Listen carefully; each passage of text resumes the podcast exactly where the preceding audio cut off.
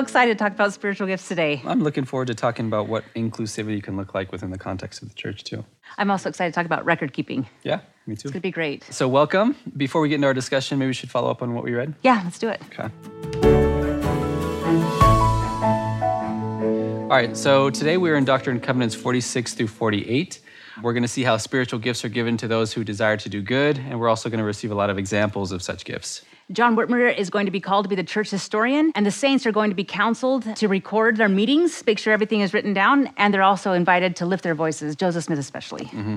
We're also told how the saints are instructed to share the lands with those moving to Ohio. Now, we're going to focus in on three things in particular today, and we're looking forward to your thoughts and comments. First, what does it mean to be inclusive in the church? Second, what are some gifts of the Spirit? How do we cultivate them? How do we appreciate them? And also the importance of record keeping. So, in order to help us dive deeper into the scriptures and understand them better, we have invited our wonderful friend, Conlon Bonner. Conlon, would you join us up here, please? I would love to. Welcome. Thank you so much. Thank you. Oh, Thank I'd love you. to. Very excited to be here. I love the scriptures and I love this topic. So, Conlon, you are the Director of Diversity and Outreach at the Hale uh, Center Theater. Uh, You have seven years' experience uh, teaching seminary. Mm-hmm. You're a performer, All American athlete, and also innovation, uh, international motivational speaker. So Yes. you have Stop wear, a wear, a lot, wear a lot of different hats. uh, we're grateful to have you here and looking forward to your perspectives. Thank you. I'm glad to be here. It's exciting. I love the scriptures. Okay, so before we begin our discussion, maybe you can tell us a little bit about what stuck out to you. What did you find significant, or maybe what do we need to know going into these sections? Yeah, there's so many good moments in these verses and in these chapters. I wanted to touch on one thing that stood out to me a lot, um, and it was in section 46, verse 7. It says here, But ye are commanded in all things to ask of God, who giveth liberally, right? And that which the Spirit testifies unto you, even so I would that ye should do in all holiness of heart, walking uprightly before me. Now, this is the part where I love considering the end of your salvation, doing all things with prayer and thanksgiving, that ye may not be seduced by evil spirits or doctrines of devils or the commandments of men. For some are of men and others are of devils. And so the reason why I love that is because I know that I can turn to prayer and to thanksgiving, and that will allow me to escape the hands of the devil or whatever things that might come upon me. So I'm grateful for the scriptures being able to do that for us. Something to keep in mind as we look through the scriptures and even in these sections. Excellent. Thank you for that. First topic we wanted to talk about is becoming inclusive. Can you give us a little bit of historical context? What's going on uh, at this time and explain a little bit why we want to talk about inclusivity here? Yeah, so section 46 is an important time. So people are really searching for truth. They're, fi- they're trying to find Jesus Christ. And so as a result, this group of people, after joining the church, is really trying to understand the Spirit. They read the Book of Mormon, they understand how they're gifts of the Spirit, and some of these manifestations of the Spirit are being shown in some interesting ways. So, section 46 is going to talk about the gifts of the Spirit, but rather than simply talking about the swooning and the laying on the ground or speaking in, in different languages and things, Joseph is going to receive a revelation that's going to talk about the real gifts of the Spirit and what that looks like. In addition, at the same time, so there are actually two points to this section. There are also those who are not members of the church. They're really a, a negative towards the church. And so they're saying, should we even invite these people in? And the Lord in this revelation says basically, absolutely. You don't kick anybody out of your church meetings. Mm-hmm. Can we go to the text there exactly? Yeah, Where yeah, does it thank say you. that? So that's specifically in verse three. Nevertheless, you are commanded never to cast anyone out of your public meetings, which are held before the world. In verse 5, it also adds on these words as well that ye shall not cast any out of your sacrament meetings who are earnestly seeking the kingdom. If they're absolutely earnestly seeking the kingdom, let them in. Let them have the, partake of the goodness that the gospel has to bring. Yeah, frankly, it's three verses right in a row. I mean, clearly the Lord is making a statement. Other churches in that time did; it was common. Uh, but in this time, they're saying, "Don't don't cast people out. Let people be." So, the question I have for all of you is how can we uh, help others feel welcome into the church, uh, especially those who are prone to feel like they don't belong? And, and maybe, and even in this case, those who feel like they shouldn't belong. Mm-hmm. Right? I mean, that sounds a little bit extreme, but Yeah, they were invited and they came. yeah.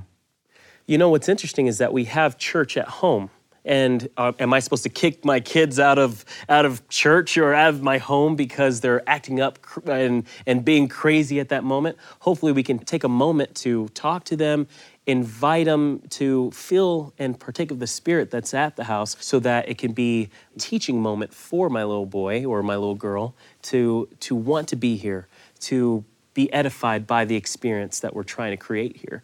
And of course, that was before when we were having at home church, mm-hmm. but it was such a good moment for me to. To reflect on, to think that, hey, I want them to be here and I want them to continue to stay. Excellent. Thanks. I just had a scripture come to my mind from Doctrine and Covenant, section 18. It just simply says, And if it so be that you should labor all your days in crying repentance unto this people, and bring, save it be, one soul unto me. I bring that up because of the word bring.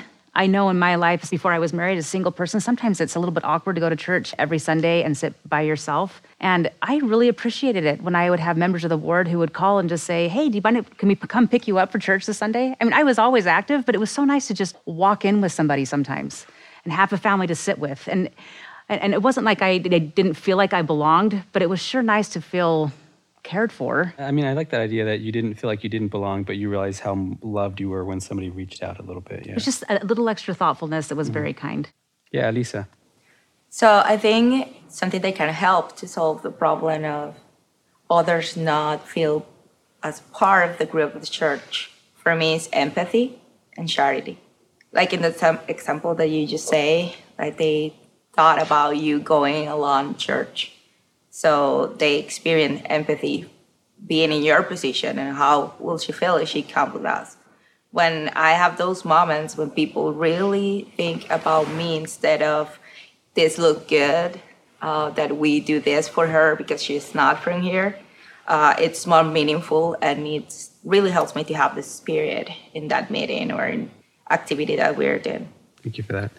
So, the question I have for all of you is there a place in the church for families who only attend services twice a month? Is there a place in the church for members who struggle in their testimony of Joseph Smith? Is there a place in the church for a member who drinks coffee or swears or watches R rated movies or struggles with opioids, alcohol, or pornography? Is there a place for people who want to be a member of the church solely to be part of our wonderful community? And as I was reflecting on these, I realized that throughout the course of my life, I have been that member uh, with respect to several of these things. And if there isn't room in the church for, for those kinds of people, there wouldn't have been room in the church for me. And one of the reasons I've stayed in the church is because in my moments of weakness, there were members who loved me and had faith in the kind of person I could be. So I think there's absolutely value in, in helping everybody feel welcome, even if they sin differently than we do. I went to Arizona last week, and I remember after the meeting, someone come, coming up to me, and he just says, "Are you new here, or you know, are you visiting? You know, what, what's what's going on? You know?" And I I just felt so touched by his readiness to make me feel included. It can be awkward for me, you know, even being, you know, uh, even being a black man. You know, I'm guessing that probably thinking that uh, you might not even be a member. You know, I don't know, right? I, I don't know what's go- really going in their mind, but Yeah. it was really cool just to how easily he was willing to to come and meet me and say hello. Yeah. And I love that. That's that's a way to make someone feel included. Yeah. As a religion professor at BYU, we get the opportunity to speak to a lot of students from a, a lot of backgrounds. And I've had students who have are return missionaries, strong, active, and just look like the most purest people on the face of the earth. And then they'll say something like, I am struggling with same gender attraction, or I'm gay. And they'll say, with tears streaming down their eyes, I don't think I'll ever get married. Is there room for me at church? And it is the most painful thing to sit there and watch this sadness. And the idea that they would ever think that they weren't welcome is is is disturbing but also very painful. Everyone everyone according to Jesus Christ is accepted at our church. It's it's us that's being tested, not mm-hmm. them. Mm-hmm. Are we willing to accept everyone as as Christ is? Does that mean that there aren't things that we need to change? Of course. Those people I've just mentioned aren't even sinners. These are just people who are just trying to figure out life. Yeah. Conlon, if you have, have any thoughts on this, have your gospel beliefs ever put on a, strain on in your relationships with other people? And if so, how did you kind of overcome that tension to maintain that relationship? Yeah. I'm glad that you mentioned that. Even yesterday, I had a real close friend, had spiritual experiences with, gave blessings with this person to someone else. And they just mentioned that they are gay and that they have left the church. But at the same time, he mentioned, I hope I don't lose any friends because of this. Immediately, when I saw that, I texted him. I said, Hey, love you forever, brother. I still have hope that he can remember those experiences that. Uh, that he had. So he doesn't feel like he has to leave the church, even if he has those same sex attraction feelings, that there is a place for him. I know that there's ways to, to mend relationships. You don't have to have them strained, even if your beliefs are different. Yeah, I think we've all had a lot of experiences where we've worked with people that, that we love, especially, and Christ really is the only one who can judge. And, and so our job really is to invite and be welcoming and help people come into Christ, which is what our meetings are supposed to be doing. Right. So another question I have for you all is we've talked a little bit about how can we help other people feel welcome. Um, what do you do when you don't feel welcome? Yes, please, Yo Yo. This gospel and religion in general is really personal. It's the most personal thing about yourself. Your relationship with your Heavenly Father is between you guys. So when you get to church and you maybe don't feel like you belong there or someone is making you feel like you don't belong, I always take it back to one, and that is my relationship with my Heavenly Father and the promises we make to each other. Mm-hmm. And of course, He gives us all these tools the scriptures, prayer, other people to help us through this life. But if you always go back to one, that one relationship that matters the most, it, it usually seems to, to pull me out of it. And it, it seems to get me to that second hour class that you don't want to go to. I love that. It is between you and the Lord. It's been a great discussion on becoming inclusive and, and the importance of doing so. Let's, let's change the topic now and talk about the gifts of the Spirit. Section 46 is a great section where it just lists so many of the gifts of the Spirit. And right now, we're just going to go right to a, a question from our at home viewer. I was reading in Doctrine and Covenants and I read about spiritual gifts. Doctrine and Covenants, section 46, verse 10 states, And again, verily I say unto you, I would that ye should always remember and always retain in your minds what those gifts are that are given unto the church. The verse says that the gifts are given to the church. So my question is, does everybody have those gifts? And if so, can everybody recognize those gifts or do they sometimes go unnoticed? I'm looking forward to your help with this question. Thanks.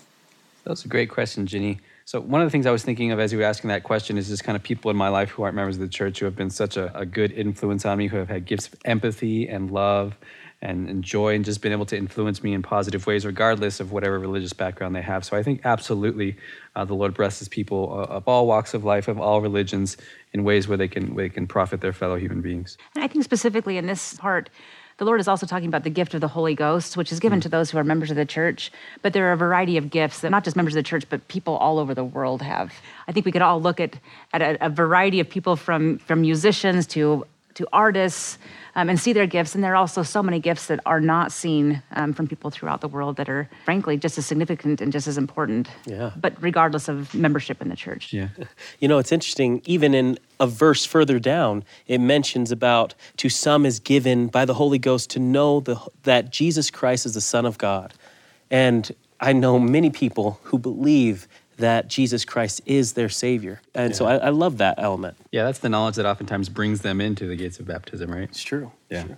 And if I could add, you know, it's interesting because a lot of times when we think of these gifts, we we sometimes think the big showy gifts, you know, the ones that are easily seen. If it is, you know, a backflip, uh, singing, which I can do both of those, but it doesn't matter. Okay. Uh, I received a blessing uh, at one point where it mentioned that if I'm humble and faithful, then nothing can hinder my progress in life. And sometimes I feel like we don't consider humility or faithfulness, patience, goodness as gifts, but they absolutely are.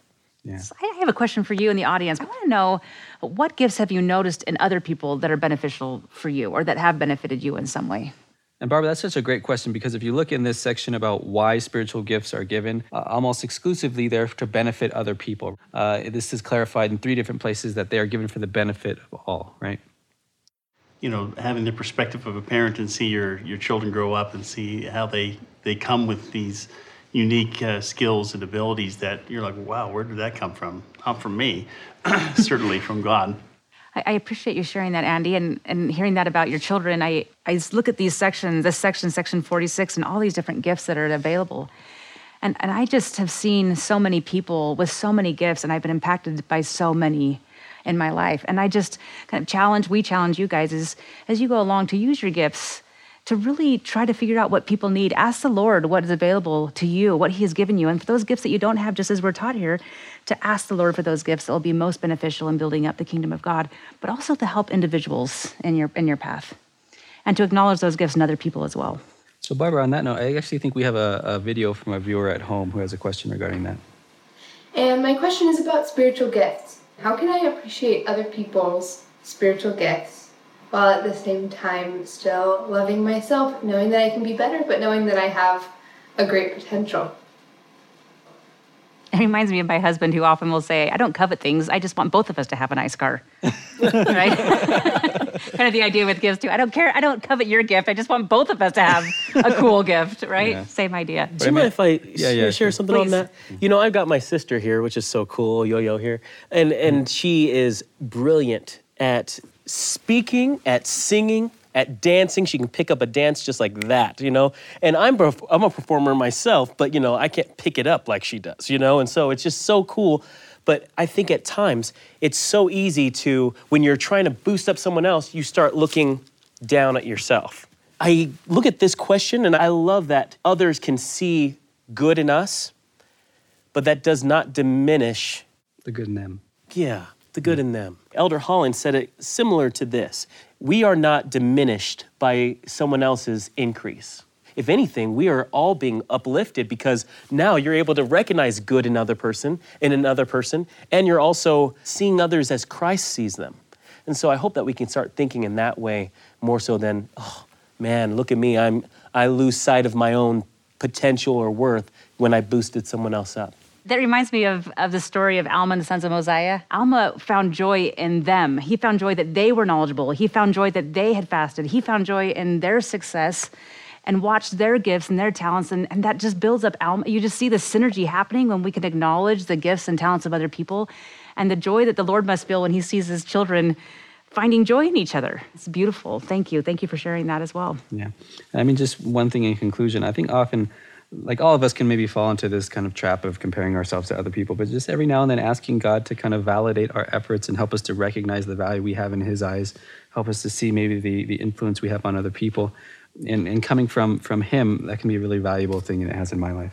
for those who are wondering, you know, about your gifts and those who are wondering about discernment, uh, verse 27 is important. It says, "And unto the bishop of the church, and unto such as God should appoint, and ordain to watch over the church, and to be elders unto the church, are to have it given unto them to discern all those gifts, lest there shall be any among you professing and yet being not of God." So if you really do go to the bishop, one of the, one of the bishop's responsibilities, in fact, a, a, a key or a gift that he has is, is that discernment as a bishop to be able to help you understand this, the spirit, the diversities of spirits, and especially gifts as well. Yeah, absolutely. So this has been a great discussion on, on spiritual gifts. Maybe now we can talk a little bit about record keeping. So in this section, John Whitmer is designated to keep the history of the church and function as a scribe for Joseph Smith or to keep notes. Can you tell us a little bit, Barbara, about what this responsibility is actually entailed? the story with John with John is very interesting. Actually, John actually says to Joseph, "I was appointed by the voice of the elders to keep the church record." And then he says, "Joseph Smith Jr. said unto me, You must also keep the church history." And then John says, "I would rather not do it, but observe that the will of the Lord would be done." And if he desires it, I desire that he would manifest it through Joseph the seer. And in this case, then Joseph goes to the Lord and says, Okay, I've received this revelation. You really are supposed to be the record keeper. I'm not just asking you to. The Lord now has said that you're supposed to. What's interesting, though, in continuing on in this history, is John actually says that he doesn't want to be that record keeper. He doesn't feel like he's a good writer. He doesn't feel like he has the ability to do so. He doesn't feel like this is something that he has as a gift. But he does continue to keep this record. And later on, Joseph actually talks about a little bit of his frustration that at the early part of the church, he had received so many revelations and was in so many meetings, and people never, he didn't have those written down. And then he actually says to the members of the church, in order for God to be speaking to you, this is a kind of a summary. In order for God to be speaking to you, you need to be keeping records because we have lost so, so much. And so that's kind of the invitation, that's kind of the impetus in a sense for this section, but also the idea of, of the importance of journal keeping, which continues on throughout the history of the church even today. We have a, we have a record keeper for the church. Yeah. So I'm pretty bad at journal keeping, so somebody sell me on it. One of the things I've really loved is getting into family history and the tools that have been provided to us now. If you think about the family search, uh, I know when I first got started, I was thinking, oh, okay, this is for doing family history research and things, but it's so much more than that. And now it's been expounded. And, you know, you're wondering what to do with all those electronic photos?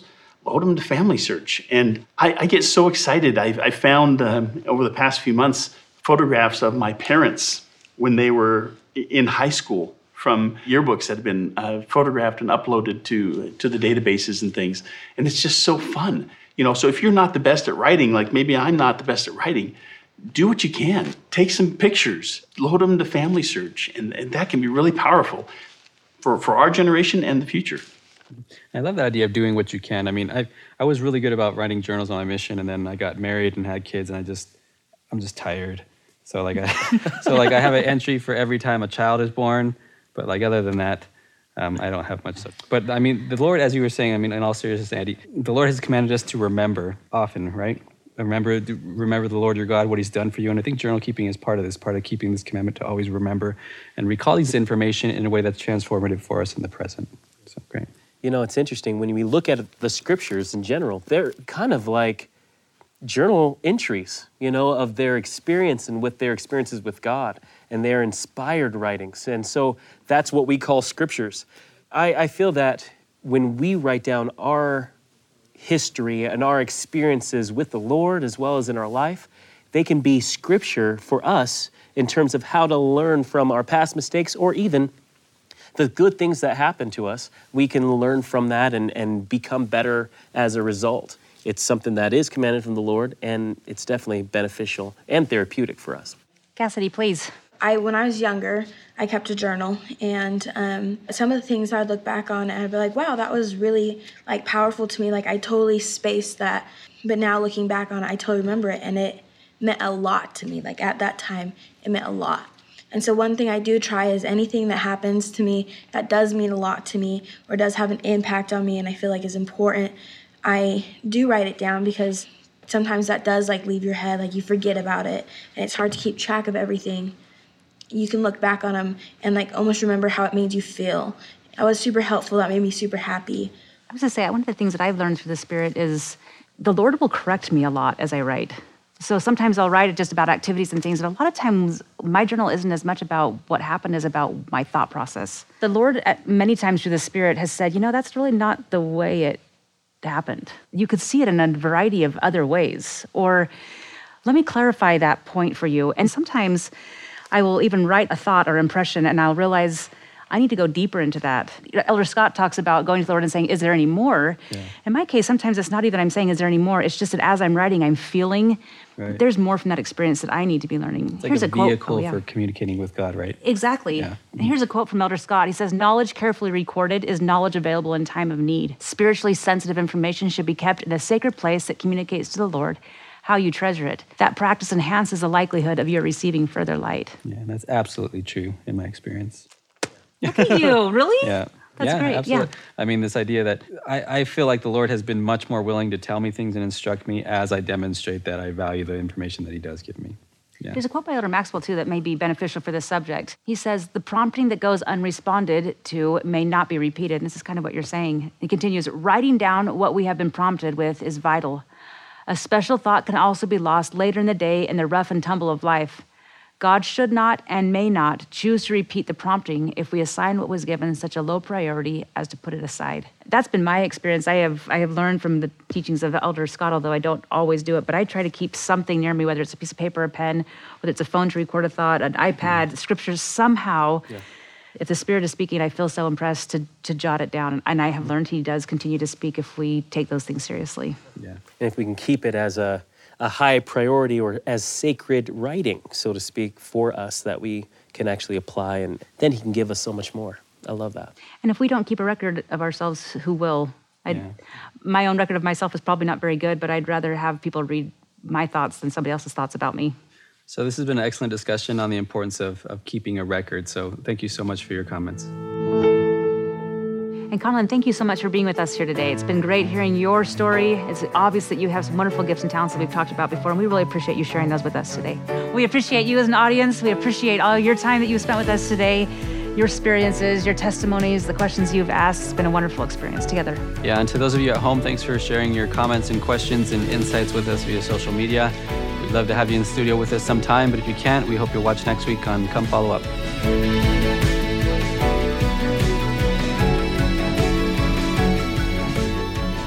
Come Follow Up is a production of BYU Broadcasting.